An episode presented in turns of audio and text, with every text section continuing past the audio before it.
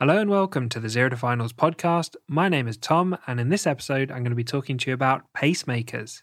And if you want to follow along with written notes on this topic, you can follow along at zerotofinals.com slash pacemakers or in the cardiology section of the Zero to Finals medicine book. So let's get straight into it. Pacemakers deliver controlled electrical impulses to specific areas of the heart in order to restore the normal electrical activity and improve the function of the heart. They consist of a small pacemaker box called a pulse generator and the pacing leads that carry electrical impulses from the little pacemaker box to the relevant part of the heart. The box is implanted under the skin, most commonly in the left anterior chest wall or the axilla and the wires are implanted into the relevant chambers of the heart.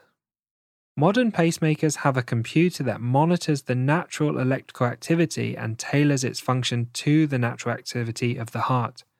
Basically, if the heart is already working perfectly, no intervention is required or provided by the pacemaker. Pacemaker batteries last around five years.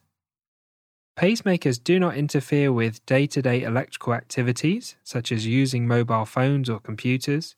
However, they may be a contraindication for MRI scans due to the powerful magnets in the MRI scans. And they also can't be used with electrical interventions such as TENS machines and diathermy in surgery. Many modern pacemakers are MRI compatible, meaning that you can go through MRI scans with the pacemaker fitted.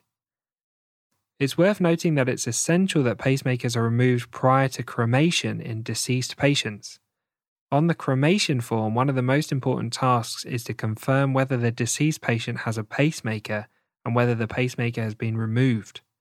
You may hear stories about pacemakers blowing up crematoriums, and this is a dramatic exaggeration, but they can explode when burned, causing significant damage. So, what are the indications for a pacemaker? Well, some of the indications are symptomatic bradycardias, Mobitz type 2 AV block, and third degree heart block, where there's a risk of asystole, severe heart failure, where biventricular pacemakers are used, and hypertrophic obstructive cardiomyopathy, where patients have implantable cardiac defibrillators in order to shock the rhythm of the heart if they go into VF or VT. Firstly, let's talk about single chamber pacemakers. And single chamber pacemakers have leads in a single chamber, and that might either be in the right atrium or the right ventricle. And they're placed in the right atrium if the AV conduction in the patient is normal and the issue is with the sinoatrial node. This way, they stimulate depolarization in the right atrium, and then this electrical activity then passes to the left atrium through the AV node to the ventricles in the normal way that it would.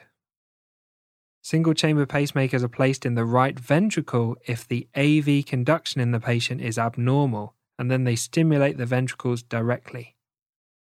Dual chamber pacemakers have leads in both the right atrium and the right ventricle, and this allows the pacemaker to synchronize the contractions of both the atria and the ventricles.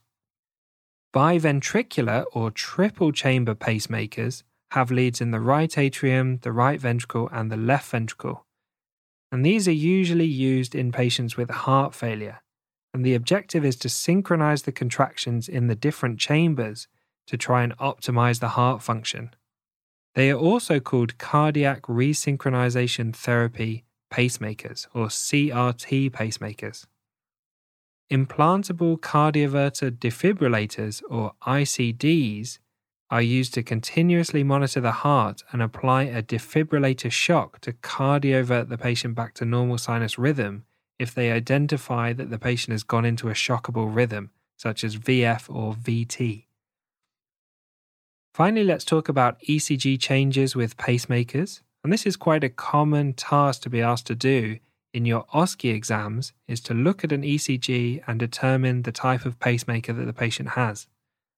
The pacemaker intervention can be seen as a sharp vertical line on all the leads of the ECG trace. A line before each P wave indicates a lead in the atria, as this indicates that an electrical impulse has been sent to the atria, stimulating atrial contraction and a P wave. A line before each QRS complex indicates a lead in the ventricles, as an impulse has been sent to the ventricles to stimulate ventricular contraction and a QRS complex. Therefore, a line before each P or QRS complex but not the other indicates a single chamber pacemaker, and a line before both the P and the QRS complexes indicates a dual chamber pacemaker. And this is how you can distinguish them in your exams. So, thanks for listening to this episode on pacemakers. A big thank you to Harry Watchman for perfectly editing this podcast. If you like this podcast and you want written notes on this topic and all the other topics, head over to Amazon and pick up a copy of the Zero to Finals Medicine book. You can also pick up a copy of the Pediatrics book, which contains all the key notes and guidelines you need for your pediatrics exams. You can also find a full audiobook version of the Zero to Finals Medicine book on Audible which is available to download so that you can take all the audio topics with you wherever you go and listen from cover to cover or to individual chapters and topics to cover the key areas you need for your medical exams.